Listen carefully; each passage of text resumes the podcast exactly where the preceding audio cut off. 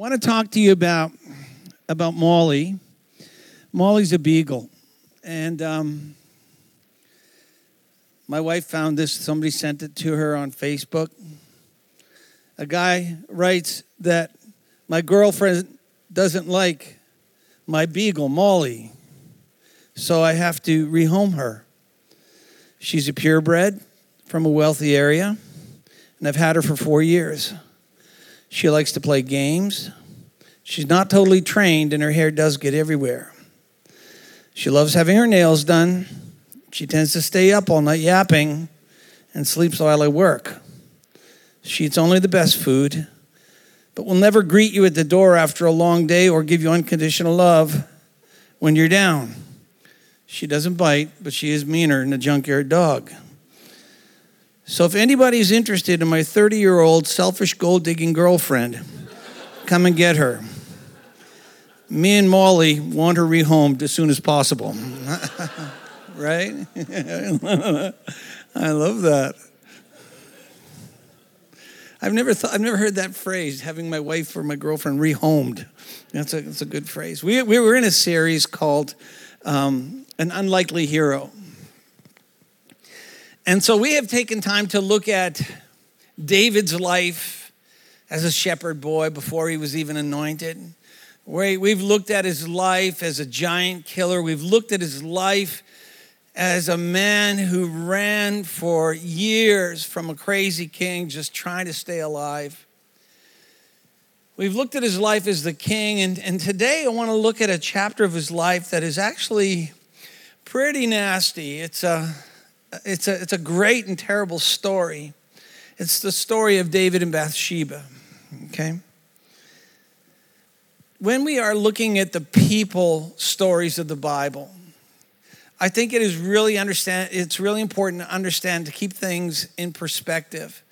You see, the, the, the, the these people that the scriptures are talking about, that the Bible is, is, is not primarily anthropological. That's a really fancy word for it's not about primarily about people.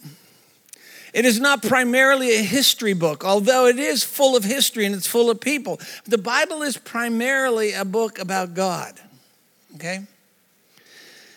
That's why he doesn't, the, the scriptures have no problem portraying heroes like they really are. Full of blemishes while it's true that they, they, they, they, there are clearly times when God uses them profoundly, and, and, and they have these super, supernatural moments and seasons in their life, but they have as many what was I thinking moments as you and I. All right?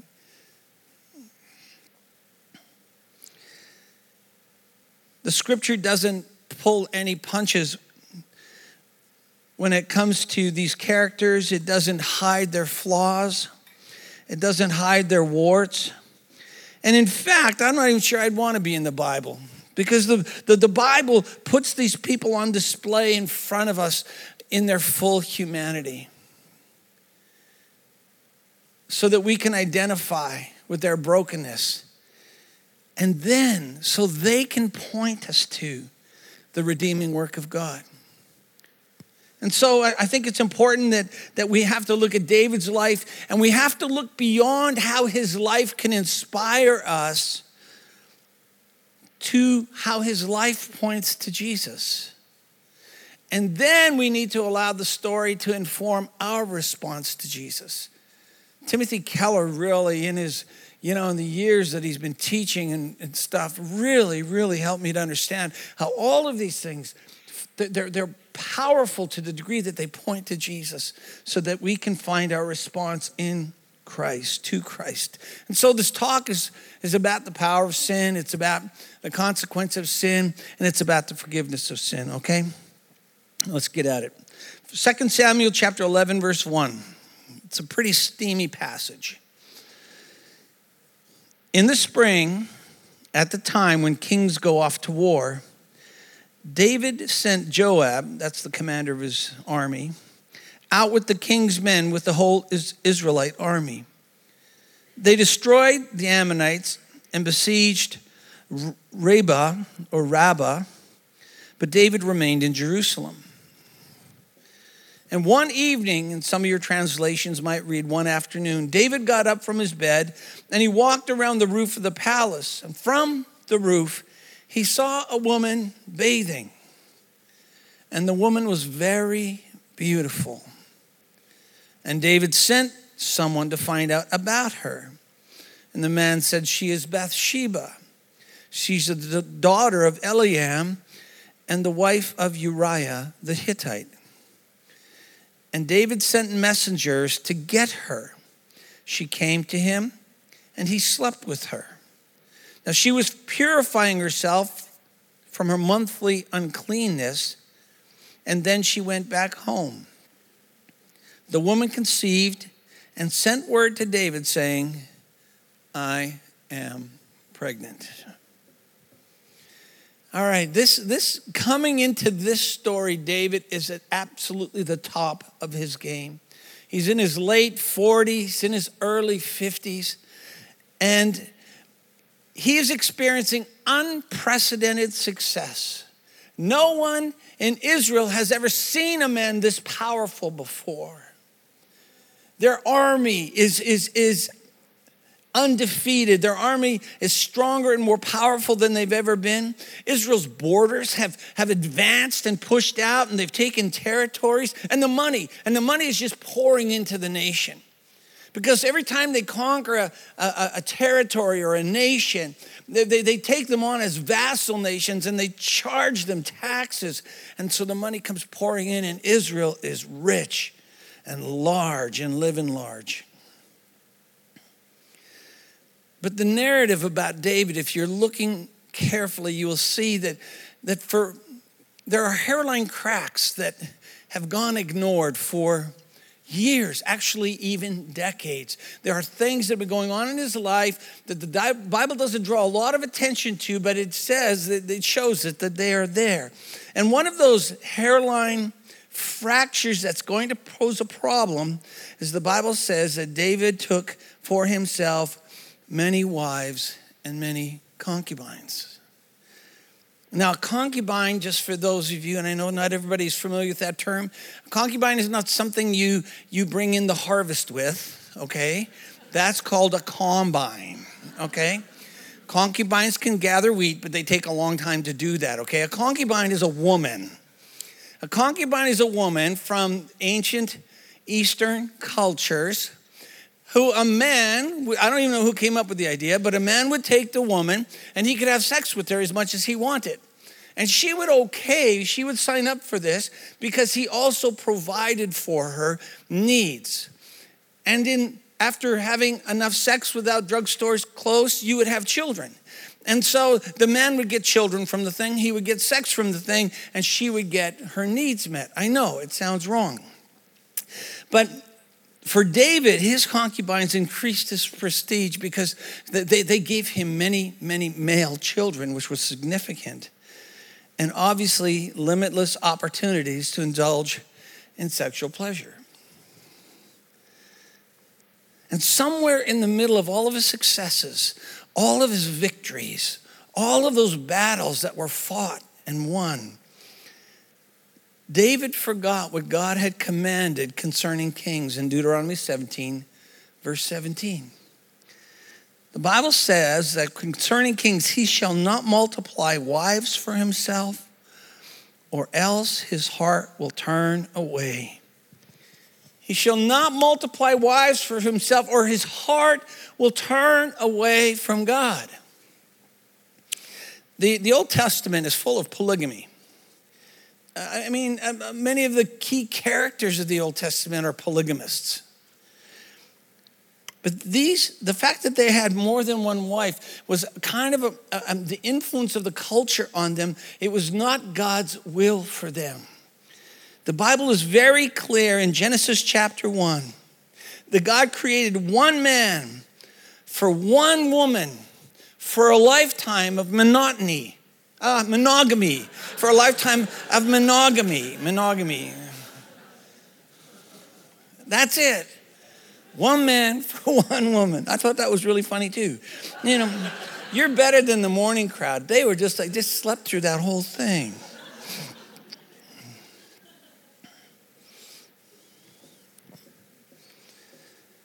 And in Deuteronomy chapter 17, God is saying to the kings, don't do it. Don't do it because you see, yeah, they're beautiful, but you know what? There's baggage attached to all that beauty. They will drag their gods, they will drag you away from your God, they will drag their gods into your home. Don't do it. But David took for himself many wives and many concubines. And then, you know how the sins of the father go from one generation to the next generation to the next generation? And often, if the one generation does not repent of their sins and does not come clean, and I'm not talking about just feeling sorry for their sin, but walk away from their sin, it is amped up. It moves to the next generation, not the same level, but to the 10th power. And you see this with David's son, Solomon.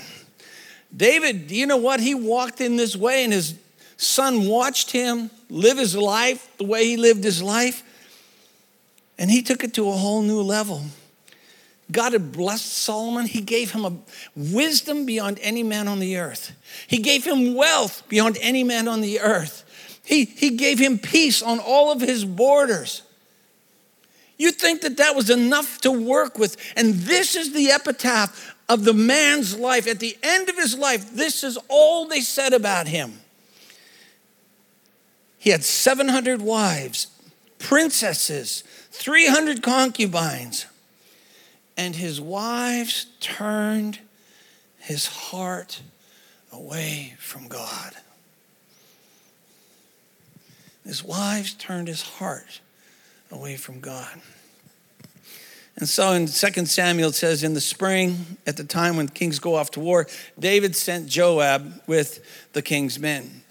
See, in these cultures, you know, somehow, you know, you, you pick a fight there's a smart time to pick a fight and a stupid time to pick a fight. You pick a fight in the middle of winter, well, it is a rainy scene. It's cold out. It's rainy. Your, your chariots get bogged down. Your horses don't work as efficiently. And so these kings were smart enough to wait for the weather to get nice before they went to war.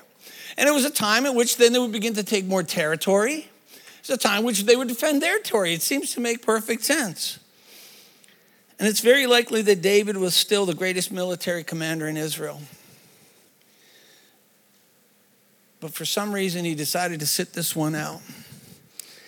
And verse 2 says that he wakes up from his afternoon nap and he goes for a walk around his house. You get a sense he's bored. He's got his house coat on, his slippers, just wandering the halls. You get a sense, then he goes up onto the roof, and their roofs were their decks. And he's wandering around his house, above everybody else's house. He's wandering around with a bored soul. And let me tell you something with a bored soul, you are a dangerous place. When I'm bored, my sin rate goes up significantly. Significantly, because my brain goes places it shouldn't go. I get bored. And then you use anything to fill your boredom. And it's usually not something you should be filling your boredom with. It's true. I, what is it? Idle hands are the devil's playground. A bored heart, I promise you, is a dangerous place. And so David's palace is above everything else. He's wandering around the roof and he sees a very beautiful woman. Now, the Bible is very clear here. This term, very beautiful, it's only used of very few women in the, in the Bible. Sarah was one, but this woman was stunning very beautiful, set her apart from most other women. And it didn't hurt that she was very naked, because that also set her apart from most other women at that moment in time, because she's taken a bath. And I'm thinking about it. This is the perfect setup, this is the perfect trap for a bored king. He should have been in the battlefield. He should have been focused on something else. Instead, his bored soul focuses on a beautiful woman living next door. And he becomes obsessed with her. Have you ever been obsessed? You just can't think about anything else. And the more you think about them, them the, the, bigger they are. And the more you think about them, they grow inside of you. And then oh, pretty soon there is nothing else except for that which you obsess about. It's because whatever has the power to hold your, your focus has the power to dominate everything. And David is focused. And he sent someone to find out about her. You know, we would just creep them out on Facebook, right? And that's easier. We don't need servants, we can just do that ourselves. But he sends somebody to find out, and the servant comes back and says, She is Bathsheba, the daughter of Eliam, and the wife of Uriah. Now, when she says she's the daughter of Eliam, that you almost always introduce someone in the context of their uh, bloodline, in the context of their father. That was very culturally normal. What is culturally not uh, the norm is to mention that she's married and her husband's name is Uriah. But I think this servant knows the king. He, he knows the king and he knows David. When it gets around the ladies, he, he, he some has bad boundaries. And so this, this servant is going, hey, he is Uriah. You know Uriah? Uriah is one of your mighty men. You know, in the, in the earlier passage, it says that he sent Joab out with the king's men and the entire Israelite army. The king's men were this, this elite team of warriors that were with David from the time he was running away from Saul. This elite team of warriors that actually he surrounded himself with. It's one of the reasons he was so effective in battle. Uriah is one of his closest um, brothers in arms. It's like the servant is saying, dude, you cannot do this. If you do this, you're, you're, you're, you're, you're having sex with, you're committing adultery while he is at war. You cannot do this. But David is obsessed with her, and David wants what he wants. And he calls for her and has sex with her. And just, just like that. Sounds like they didn't even get the front door the way it writes it, but I'm sure they did. He calls for her and he has sex with her. Now, think about this. Think about this.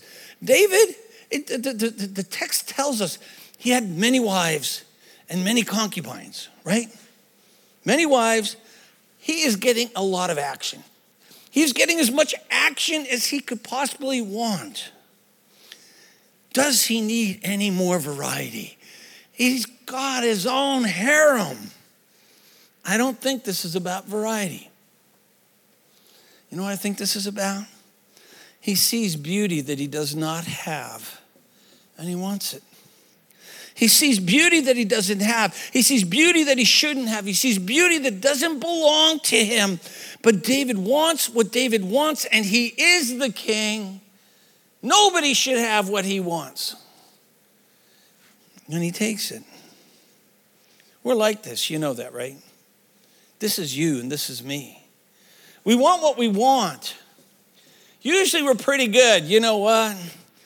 I got what I want. I, you know, car's running fine. Wife's running fine. The yard's running fine. You know what? My peeps are running fine. Everything's fine. Until I see something, I see beauty that I don't have. Am I right?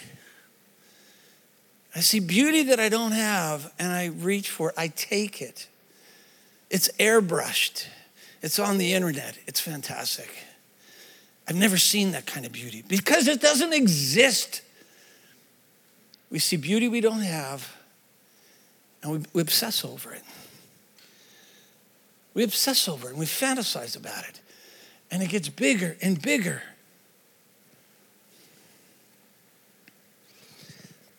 It doesn't even have to be a person, it can be a thing.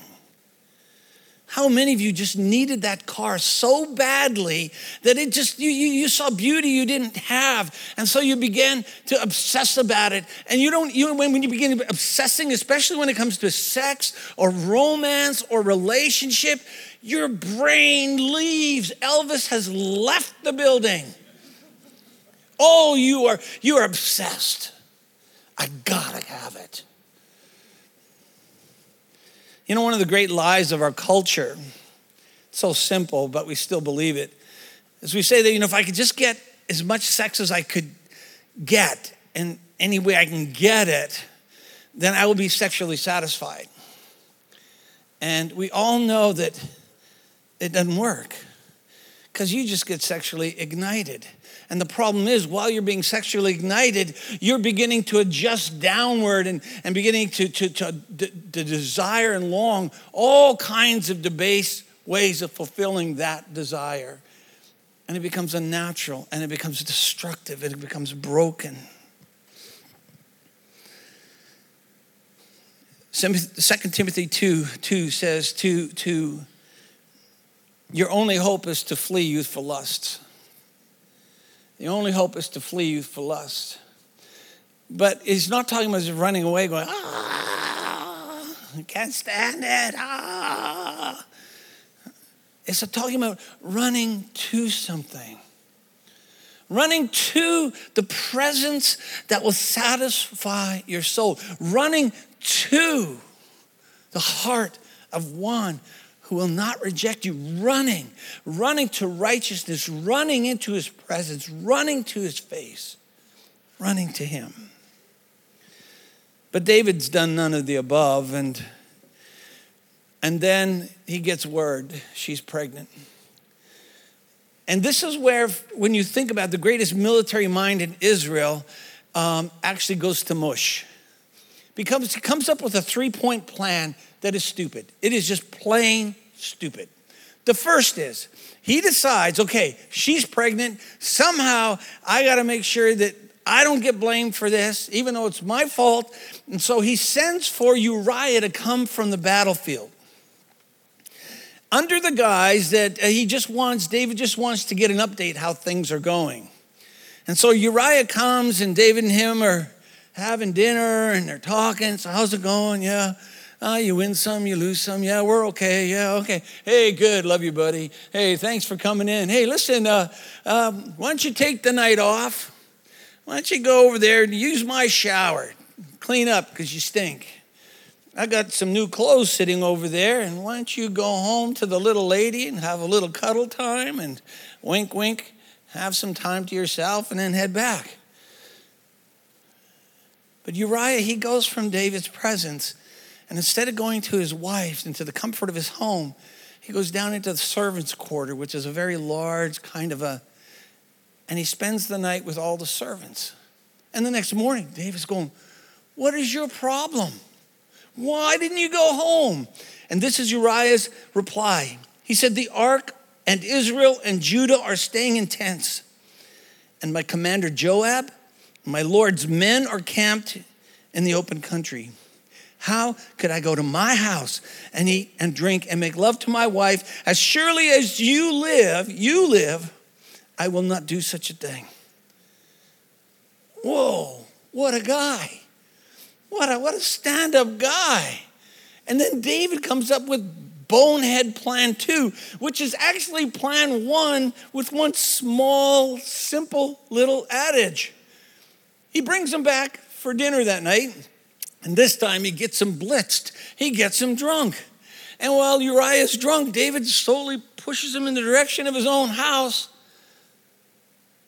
But Uriah goes back to the servants' quarters and passes out. And then David goes to plan C. And plan C is such, such a, a, a, a drastic move. In the morning, David wrote a letter to Joab, and he sent it with Uriah. In it, he wrote, Put Uriah in the front where the fighting is the fiercest, then withdraw from him so he'll be struck down and he will die. And he seals it and he puts this death wish or this death warrant in Uriah's hand and he said, Take it to the front. And Uriah dies. How do you do that? How do you kill a man to cover your own sin. Whatever happened to the faithful, pure heart of a boy in a sling who was a man after God? What happened to that guy? He's become corrupt and evil and self preserving. Can you see how one act, this one step too far, this one act of adultery is now spiraling downward to the place where David doesn't even know who he is, does not even know who he is. This is the same guy, by the way, who wrote Psalm 40. Listen to this. This is the exact, right now I know you hate him, right? You despise this guy, but be very careful because he is you. This is the same guy who wrote Psalm 40, verse 8. I desire, this is genuine worship. He said, Father, I desire to do your will. My God, your law is within my heart. That's his heart. That's his heart, and this is his action. You, you know what that tells us? It tells us Jeremiah was absolutely right. He said, The heart is deceitful above all things, it is beyond cure. Who can understand it? You and I share that same heart. Don't think for a second that I would never do that. I could never do that. that. I would never cross that line because in Psalm 40, here's a guy who's absolutely in love with God, worshiping God, embracing the words of God. And by Psalm 51, he has done this terrible thing. Let me say something about your sin. Deal with your sin addictions when they are acorns, when they are seeds. You take a small acorn and you sow it into, and David's heart was fertile.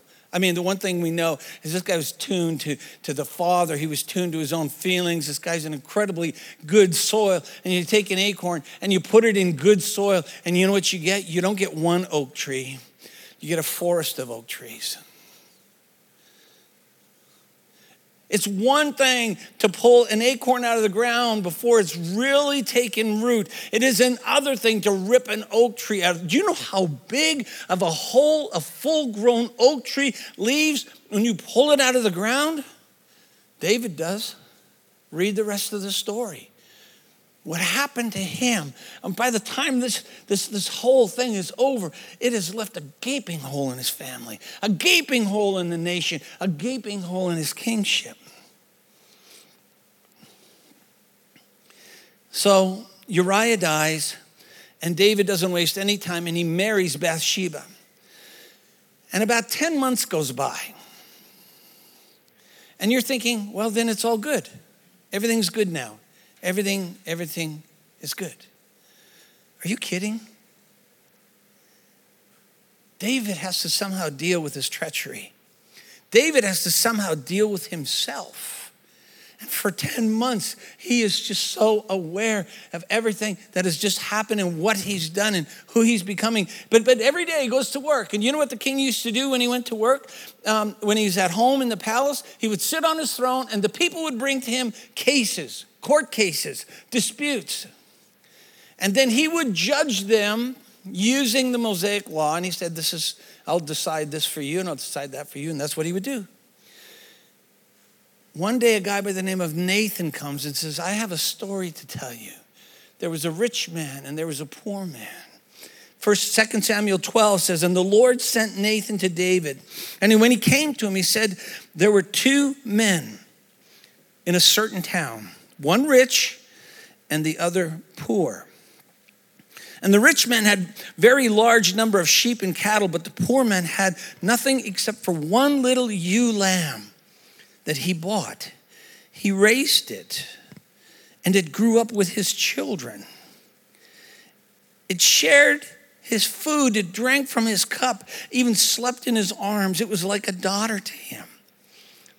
Now, a traveler came to the rich man. The rich man refrained from taking one of his own sheep or cattle to prepare a meal for the traveler who had come to him. Instead, he took the ewe lamb that belonged to the poor man and he prepared it for the one who had come to him. Now, David's wearing his king hat and he's listening to this story. And he begins to burn with anger, the Bible says, against the man, and said to Nathan, Surely as the Lord lives, the man who did this must die. He must pay for the lamb four times over because he did such a thing and had no pity. And Nathan looks at him and he points his finger at his face and he said, You, sir, are the man. And this is what the Lord says the Lord, the God of Israel, says, I anointed you to be the king. I delivered you from Saul. I gave you your master's house. I gave you your master's wives in your arms. I gave you all of Israel and all of Judah. And if that wouldn't been enough, I would have given you more. Why did you despise the word of the Lord, doing what is evil in his eyes? You struck down Uriah the Hittite with a sword and took his wife to be your own. You, sir, are the heartless one. You are the one without pity. You are the one that deserves to die by his own judgment. And in this moment, he finally sees it. In this moment, and maybe for the first time, he sees himself for what he's become. And the weight of his own sin comes down. And he says, Oh God, I've sinned against the Lord. And out of this incredibly breaking moment, David prays this prayer Psalm 51. The story I've just told you is the historical context for Psalm 51. And we read it so quickly, we, we brush over it like it's, like it's, it's, it's a beautiful song. But it's a, it's a prayer of absolute anguish. He goes, have mercy on me. Oh God, according to your unfailing love, according to your great compassion, blot out my transgression. Wash away all my iniquity. Cleanse me from my sin I love this. He says, I know my transgression and my sin is always before me. It's all I think about. It has darkened my soul. I can't rid myself of it. I can't clean my conscience of it. It is like a black shadow inside of me. In verse 10, he says, And create in me a clean heart, renew a loyal spirit within me. Do not banish me from your presence. Do not take your Holy Spirit away from me. But he said, Restore to me the joy of my salvation. And you know God's response to him was? The Lord has taken your sin away, David. The Lord has taken your sin away. I'm going to invite uh, Mark and Tina Marie and the band to come up. Could you imagine those words, hearing those words, how they healed his deepest fear, his greatest fear, because David knew what a king looks like when God withholds his presence. He looks crazy, he acts crazy. It's what Saul was, it's what David saw. By the way, Saul and David are the same. It's just when the Holy Spirit was taken from Saul and given to David, that same anointing that made Saul amazing was now what made David. The, the, don't confuse that one is evil and one is good. They are the same. They are human hearts. One is now being informed by the presence of the Holy Spirit, by the presence of God. And so David says, Please don't take your presence away from me. David knows what it looks like for a king to lead without the Holy Spirit. He's crazy. You see,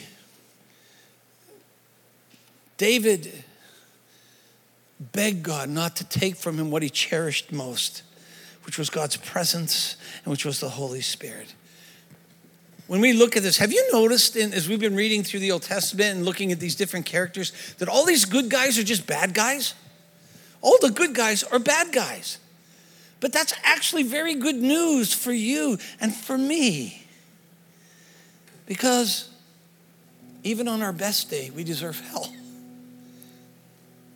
Even when you bring your A game, you cannot cure the human heart with human resources.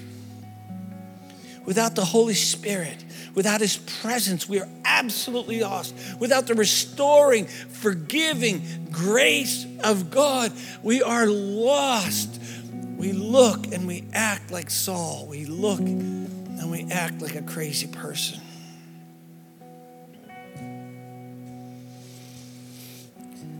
As we look at this part of David's life, we see that he knows that even of himself, he can't do it. And so he says, Father, come and do what I can't do.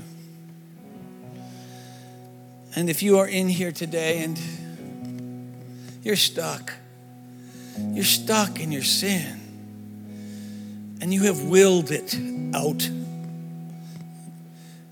there's no human cure for the human heart. You can will it out. You can promise yourself, come hell or high water. But unless the Holy Spirit comes and moves on your soul and brings you to this place where He says, I love this. He prayed, He said, um, uh, make, He said, restore to me the joy of your salvation and make me willing to obey you. That's been my new prayer. Make me willing to obey you. Because I am so weak in my willingness. And so if you've come here and you're stuck, you can pretend you're not. Or you can say, Father, I've sinned against you. And you know what God's response will be? He'll reach back to you in mercy. And he will say to you, The Lord has taken your sin away. Do you know why God sent Nathan? Not to condemn David, but to set him free. Not to condemn him, but to set him free. Because so often you cannot see your sin, you can't see your own crap, you can't see your own brokenness, you can't see how you lied to yourself until something outside of you says, You're the man. You are that man. You are the selfish one. You are the broken one. And then we see it, and then our response is to say, Father, forgive me, for I've sinned against you. Father, restore the joy of my salvation. So we're, I'm going to pray. And I'm going to pray a prayer for me. And I'm going to pray a prayer for you because I think we all need this one.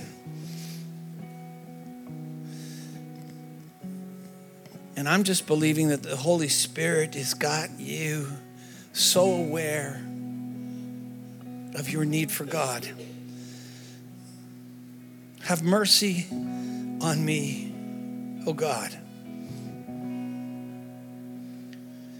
according to your unfailing love, according to your great compassion, dear God, blot out my transgressions. So many transgressions and wash away all of my iniquity. Cleanse me, O oh God, of all of my sin. There's just so much. For I know my transgressions, and my sin is always before me. And create in me a clean heart and renew in me a loyal spirit, a, a spirit of a, of a boy in a sling with a, a man after God's own heart. Renew to me that kind of loyalty. Don't banish me from your presence. Don't take your Holy Spirit from me and restore to me the joy of your salvation and make me willing to obey you. Father, we give this up to you as a fragrant offering. And we thank you and we receive by faith your beautiful grace. We receive by faith your beautiful forgiveness. We receive by grace, Father, a washing, a renewing, a transforming. We receive by faith, Father, we cannot fix ourselves. We are in desperate need of a waymaker.